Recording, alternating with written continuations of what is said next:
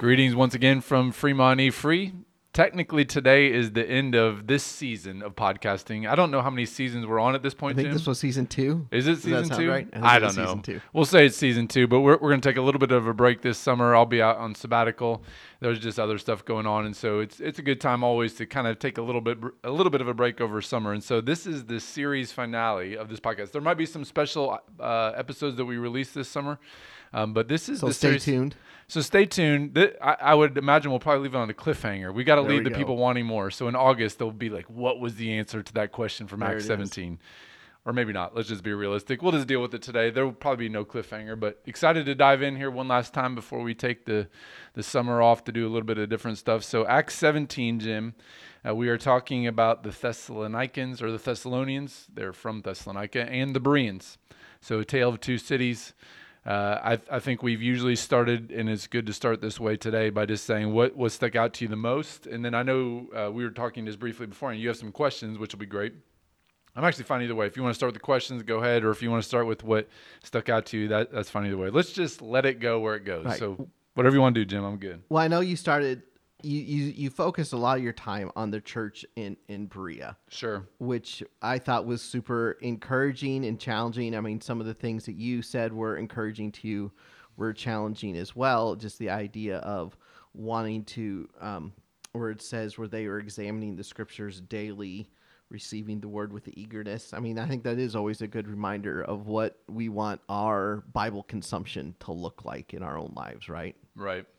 So I found Yeah, that absolutely. to be super super great reminder. Like I feel like I don't know why we always need reminders for that, but it does seem like we always need uh, those reminders about the the importance and the need of the word, the word in our life. I thought that was really really really Yeah. helpful. It, it seems like that's something that we should know, right? Like, you know, I've been following Christ for whatever it is now, 23 years. Like, you'd think I would know at this point. Like, the Word of God is a treasure, and I should treat it as such. Right. But the reality is, we do forget. And I think this week, as I was preparing for this, I was challenged just to think about, um, in particular, I, I thought a lot about that phrase that they received the Word with all eagerness. Um, Right. to that all eagerness, like not just kind of halfway eager, but they're all they're all the way in on their Right. eagerness. They wanted to hear more about Jesus in this case. They wanted to learn more, and and for me to not be content or um, I don't know if content's the right word, but complacent. Maybe that's the the better word I'm looking for. Just complacent and like, okay, I, I know what I know. Like, but we should always be wanting to know more, and we should always be eager to dive in more. Like, I, I should never come to a place where I'm, I'm reading the scripture. I'm thinking, well, I've, I've read this particular section 10 times. I doubt there's anything Right. that's going to come from this. I should dive in with an eagerness every time, an excitement to study the Word of God and to learn more because it is God's Word. I mean, at the end of the day, I, I think this passage is about how do we receive the Bible, right? Like, in, in, now in this case, again, I, I was uh, said yesterday, there is a difference in context, right? Like, we're talking people who are looking at the Old Testament. Um, that's what they had for the scriptures at that point, right? Right. But they were still valuing it as the word of God, and that's the part that transfers over to us. Like, are we are we studying the word of God? And you know, I, I think there's some things I would say about that too. That you know, there's so many people that are trying to make arguments for truth about certain things right now, and to study the scriptures to make sure we know what does the scripture actually say. What is what is what does God's word actually say about this issue? That feels like a really important skill to have going forward. Right. So I mean, I think that's, that's the other thing. So being eager, number one, and number two, just having a desire to study the scripture and make sure I'm familiar with them, so that I can recognize a bad argument when I hear one. Well, I think it's helpful that we all struggle with eagerness, right? I think sometimes some people can be like, well, I'm the only one that struggles with not being eager in coming to the word. No, I think we all struggle with that. I think that's a universal struggle. And so, like, so it's good to, to, like say okay like that's a good prayer right say okay god will you help me be eager i'm in a dry season right now of my bible reading Yeah. um, I'm not really eager. That sometimes we need to come and say, Lord, will you stir affections in me to because I want to be eager for the word, even though I don't feel very eager for the word. So would you work those things in me? Yeah, I think that's a good point because I, I think maybe it would be easy to get discouraged and think, well, I don't really desire the word like I should. Um, and you know, obviously, if you go a lifetime never desiring the word, well, that is concerning, right? Um, but I think for all of us, there's definitely times where we lack eagerness, and maybe maybe sometimes it's more than not. Like Right. Um, but I, I think that's a component of our own sinful nature, and it's a component of the spiritual warfare element that's taking place, and it's a component of the distractions of this world. Um, so I think it's okay to to acknowledge, hey, I'm I'm not eager right now to to receive more of the word. I'm not eager to go listen to more preaching or whatever the case is. Like uh, to say, just to be honest about that and say, Lord, please help me to to restore my passion, to restore my eagerness, to restore my zeal. Um, I, I, think that's a, a fair and appropriate prayer, right? And probably one that we need to pray fairly frequently. Right. Well, I gotta say, let's get to your question. Well, you, you you you didn't spend a lot of time in Thessalonica, right? I think I realized that you could have probably preached, you know, a whole lot longer if you wanted to choose to uh, focus on some stuff there. So I'm assuming some things fell off the cutting room floor there in in the first half. So I mean, one of the things that really stood out to me, I'll, I'll kind of start out with that and maybe go into a, a second uh, a question a little bit later. But just like um, it just seems like this Jason is an interesting guy right? Like that's something that stood out to me. Like they were after Paul uh, and and whoever was with him at that particular. Uh, uh, looks like Paul and Silas were there, but yet Paul and Silas obviously aren't at Jason's house, and Jason gets dragged out and kind of gets pulled into the middle of all of this. Uh, upheaval that is going sure. on in the city at that particular moment. And it was just kind of reminder me that like, you know, just the idea of associating with Jesus and with people that follow Jesus that that can lead to some persecution and to be ready for that hmm. and even to be okay with that you yeah. know um, i mean i would have to think that jason had to realize i mean because they were staying at his house right I think we could probably assume that. I don't know that it says that anywhere in yeah. particular, but I think that would be a fair assumption. I mean, otherwise, why would they be attacking the house of Jason unless they just got faulty information? But at one point or another, they probably were staying at his right. house. It says, I mean, it says in verse seven, and, and Jason had received them. So in some form or fashion, they saw that Jason was connected with with Paul and Silas. Like he put himself at risk for the cause of the gospel just by bringing Paul and Silas in, right? Yeah. In some form or fashion of associating with them, being with them. And like, you know, we don't know anything about Jason except for this story right here. But he stood for for Christ and that this came his way and I think that just was like just was a good reminder to say, you know what? To be ready that you may end up getting some unintentional persecution come your way and to not be surprised by that hmm. and and to, to and to be willing to take that I don't know. That was just something that kind of stood out to me as I was looking over this. That's this good portion. I don't know if anything with Jason was came up in your studies or. There's not a lot known about him. I mean, really what we know we can probably gather from this passage. I think there's a Jason that's mentioned elsewhere in the New Testament, if I remember correctly, but there's a little bit of uncertainty if it's the same Jason. Um, all that to say, I don't think we really know much more than what we see here, but I think the points you're raising are are good to think about. Um, I think sometimes, like when we see people being persecuted, there's probably part of us that's like, well, I'm glad that's not me. Um, and I, I wonder if sometimes we're being called to perhaps identify more with those who are being persecuted and even being willing to stick our neck out there um, and say, no, I'm with this person, right? I mean, I, I'm not like I'm not arguing here for social media engagement because I'm not sure how much good it does, but like I'll just use that as an example, right? Like that there may be a time where some Christian says something and then everybody's attacking them, and I think maybe we just sit back and say, well, God, it's not me, rather right. than saying, no, I agree with this person. Right. Um, so again, I, am not arguing that social media engagement is a super effective means for evangelism or engaging with, you know, civil discourse. But I'm just using that as an example that I think sometimes we are unwilling to be the Jasons of the world and say, no, yeah, you can come stay at my house. Like, I- I'm with you. Right. Like whatever happens to me, I'm okay with that. Like clearly they, they weren't necessarily targeting Jason, right? right. They were targeting Paul and Silas because right. Paul and Silas are the ones who have to flee. But it ends up costing Jason. Number one, it cost him. I mean, we cost him some money. Well, it did cost some money, right? But I was thinking, man, this had to be a really harrowing experience, right? Like people storming your house. Right. I mean, dragging them out. Yeah. So it makes it sound like this was, and and you know, it says they're shouting at them. So there's kind of a, a violent scene going on here. I, I think sometimes we read the the scriptures or we read the accounts that we see in, in scripture, the narratives, and we just kind of whitewash them or like tone them down like like we think oh you know like a few guys who are just kind of like knocking on their door hey can you bring out paul and silas but that's not really the picture that's given here right? Right. like i mean they're they they take wicked men like they're re- actively recruiting wicked men of the rabble now other translations don't say the rabble but the idea is they're actively recruiting these wicked men to form a mob to start a riot and then they're heading to house and storming the house i think that's maybe the language that's even used if i'm uh, something that made me think attack the house. Okay so they attack the house of jason right? Like that is not passive language. They're attacking the house of jason. They're dragging people out. I mean this is this had to be a really traumatic experience. And Right. so you're right like there was a financial cost in the end too like the jason ponies up some form of security. Right. so I, I think there is something to be said for you know maybe, maybe you're not the person on the front line who's taking all the bullets but maybe you can participate too in, in helping that person who's taking the bullets to relieve some of the pressure. To say, yeah, you can stay in my house. Right. Yeah, if, there, if there's a fine, I'll help you.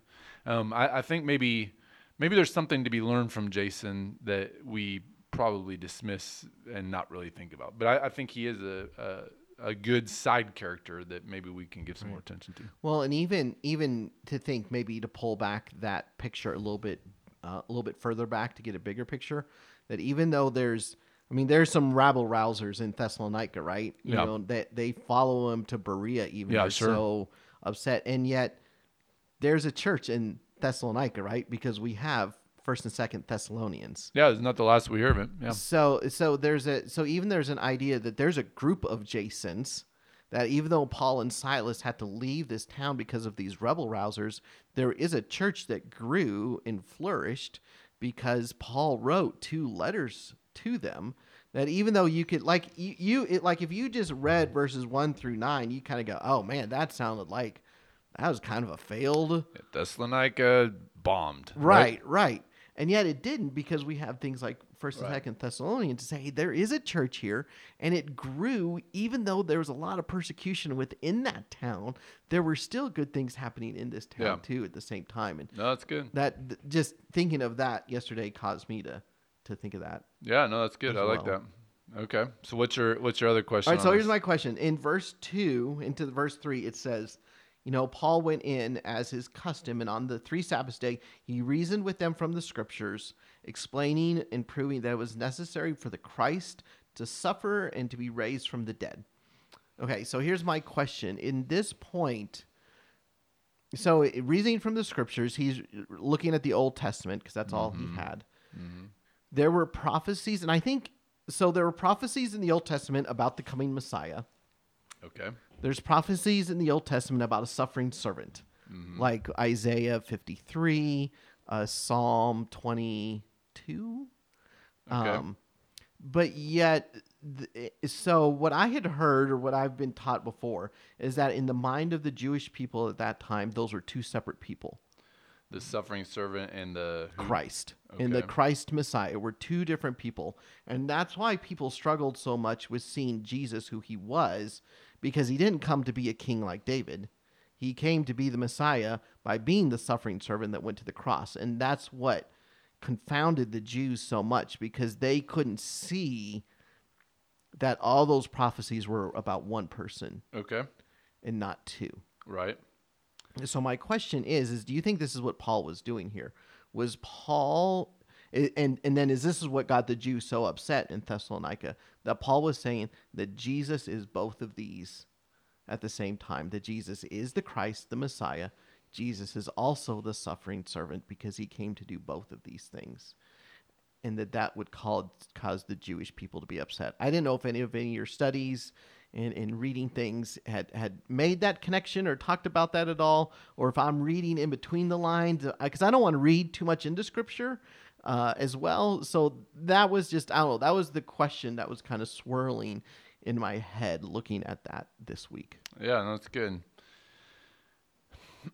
First of all, let me just say this by way of kind of a broad statement. I think we're so unfamiliar with the Old Testament that it's really hard for us to understand how Paul or anyone like Paul would make an argument from the Old Testament regarding Messiah. Excuse me. So I think I think um, we underestimate how much they were steeped in the Old Testament scriptures, Right, right. and how much they were familiar with it. Right. Um, and you know, Jesus on the road to Emmaus, how he's explaining that you know the Christ would suffer and, and be raised. Like so, in terms of the connection, like yeah, that they may have thought. Again, the two categories you used were suffering servant. What's the other category? Messiah, Okay, yeah. Christ.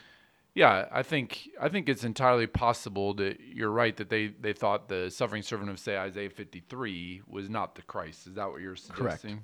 Correct. Sure, I think that's possible. I think it's it's hard for us to know exactly what Paul's arguing here in terms of specifics, but Right. what we do know from what it tells us is that he's arguing that the scriptures said Right. that it was necessary for the Christ to suffer and to rise from the dead. So at the very least, he's making a connection between Christ and suffering. Correct. Okay, so I think we can at least say he was making that connection. So Right. I, I don't think it's probably too big of a leap to say that he was making a connection that Christ would be therefore the suffering servant. Right. But we can say safely that he was making the connection that the Christ would suffer and that the Christ would be raised from the dead. So that's interesting too, right? That he's using the Old Testament to make this argument that the Messiah would be raised, excuse me, raised from the dead. Right. Um, so, yeah, I, I, I don't want to say more than what we read here, but I don't think it's a huge leap to say that there would be a connection made between uh, the suffering servant and the Messiah when he clearly is saying that the Messiah had to suffer. Right. And the Messiah had to be raised from the dead. Right. And therefore, because Jesus suffered, because Jesus rose from the dead, you, I, I think that seems to be the, Mm-hmm. the chain of logic here, right? Like that, that Jesus fulfilled those scriptures that said Mm-hmm. the Messiah had to suffer and be raised from the dead. And as Jesus suffered and rose from the dead, you can be confident he is the Messiah. That seems to be the general gist of his argument. Right. And that Jesus is one and the same. That Jesus is this Christ. Well, Jesus is the Christ, right? And he is the one that Messiah and. Jesus are not two different people. Right. They are. Right. Jesus is the Christ, right? Like that's the argument that he's making. right. And to your point, and this is this is important in Thessalonica, some did receive this well, right? Right. Like there is a church that thrives there. There is a church that he ends up writing a letter to. So I, I think there is clearly a tangible difference between Berea and Thessalonica. I mean, he even says that the people of Berea are more noble, right? So we're I don't think we're drawing this contrast out of thin air here, but at the same time, we don't want to downplay that there is a there are some people who respond here. Right. And it's interesting. Th- this is something I didn't talk about a lot yesterday, but it's interesting that in both cities, he he specifically mentions some prominent women. Hmm. Verse four, some of them were persuaded and joined Paul and Silas, as did a great many of the devout Greeks, and not a few of the leading women. Verse twelve, many of them therefore believed, with not a few Greek women of high standing as well as men. So uh, I think there's there's two things to say about that. One, it, it, it reminds us here that Luke is trying to be an accurate purveyor of history, um, because in the first century, the idea that women would be prominently involved would not be something that would normally be mentioned. So Luke is giving us well. The reason he's saying this is it really happened. But two, I do think it helps us to see the inclusive nature of the gospel. Um, now, I want to be careful to clarify what I mean by that. The gospel is exclusive in Right. that, first of all, only those who turn to Christ can be saved. And, and um, it's exclusive in the sense that it's only for those who respond to the message. Okay, so we're not talking about universalism here, Right. um, and we're not talking about you know all religions lead to the same place. But it is ex- it is inclusive in the sense that it's freely offered to all people. And in this case, we're clicking two pretty good two pretty big categories here, right? We're talking both Greeks, in other words, non-Jewish people, and women. Like so, this is not this is not a religion that's just for Jewish men. Um, Right. You know, obviously Jesus' disciples, like the the twelve apostles, were men, but there were everywhere you go in the New Testament scriptures, even at the tomb, right? Like women are some of the first ones at the tomb. Right. And so we shouldn't make the mistake of thinking, well, it was only only men who were following Jesus. No, that's not the case at all. There were, in fact, you go back to the last chapter in Lydia, and in fact, the fact that they're gathered outside by this river, there's no synagogue in. Uh, where was that? That was in Philippi, right? There was no synagogue. At mm-hmm. least it doesn't seem like there was. They find a place of gathering outside by the river, and it's just a few women. It seems like that are there.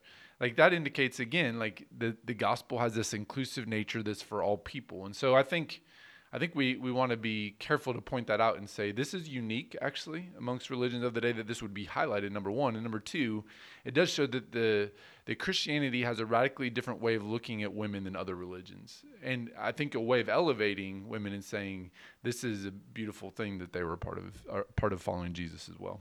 Yeah, that is good news for sure. No doubt about it. All right. Anything else you want to talk about? I think those are those are the things. It's a it's man, it's you know, Paul and Silas, they're on the run, aren't they? I mean, they're on the run from Thessalonica, they're on the run from Berea too, right? I mean, they keep having to get out of town and yet they keep persevering Yeah.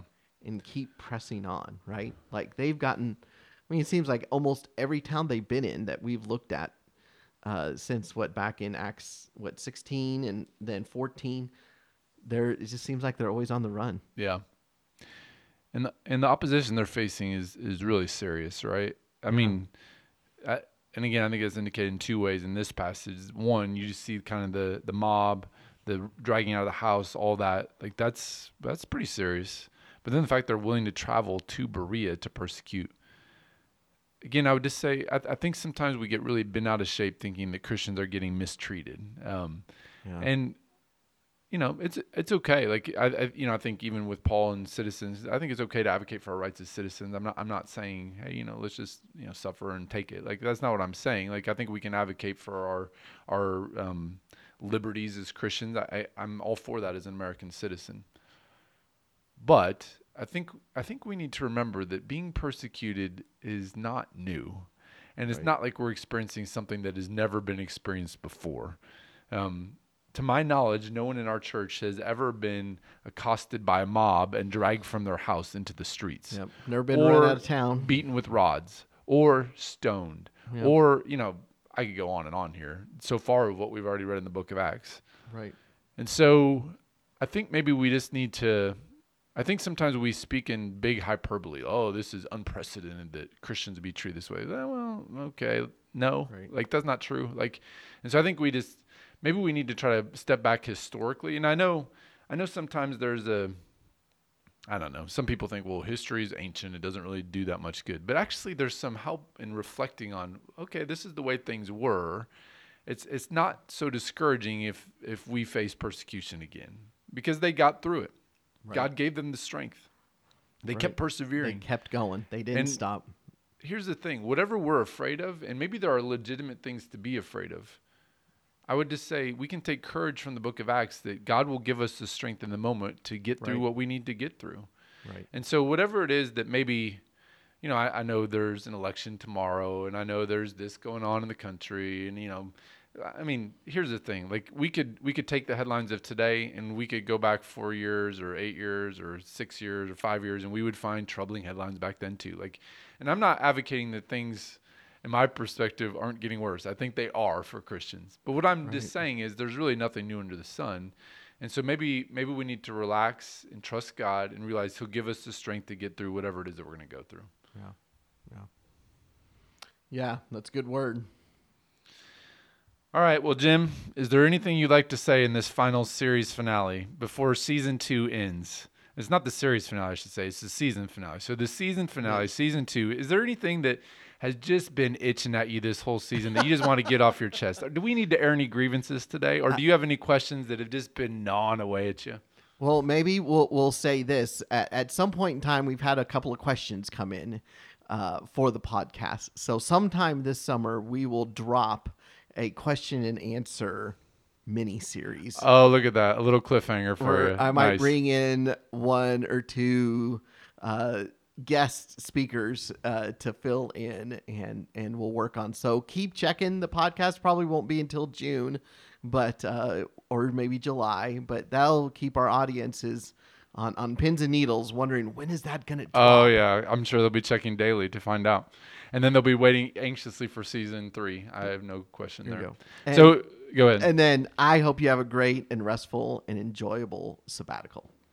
yeah, I appreciate that. I think it'll be a different season for me. It'll be a different season for our family, but I'm I'm hopeful that God will use it in some really powerful ways. And I'm I'm a, I'm excited for the church too. Like I think it, it's going to be good. Like this this church is not built on any one person. Um, you know, the reality is like we're all indispensable. Like the only one who's or that's we're all dispensable. That's what I mean to say. We're all dispensable. The only one who's indispensable is Jesus. And Right. so I, I'm excited for the church to be able to hear from other people this summer on preaching. I think that'll be good. We're still going through the book of Acts. It's still going to be the word of God. Yep. And so I think it'll be good for our church too. So I, I think it'll be good. Uh, I'm excited about it. What, so one one last personal question here. I know we don't go personal that often, but I'm going to ask you a personal question. Oh boy.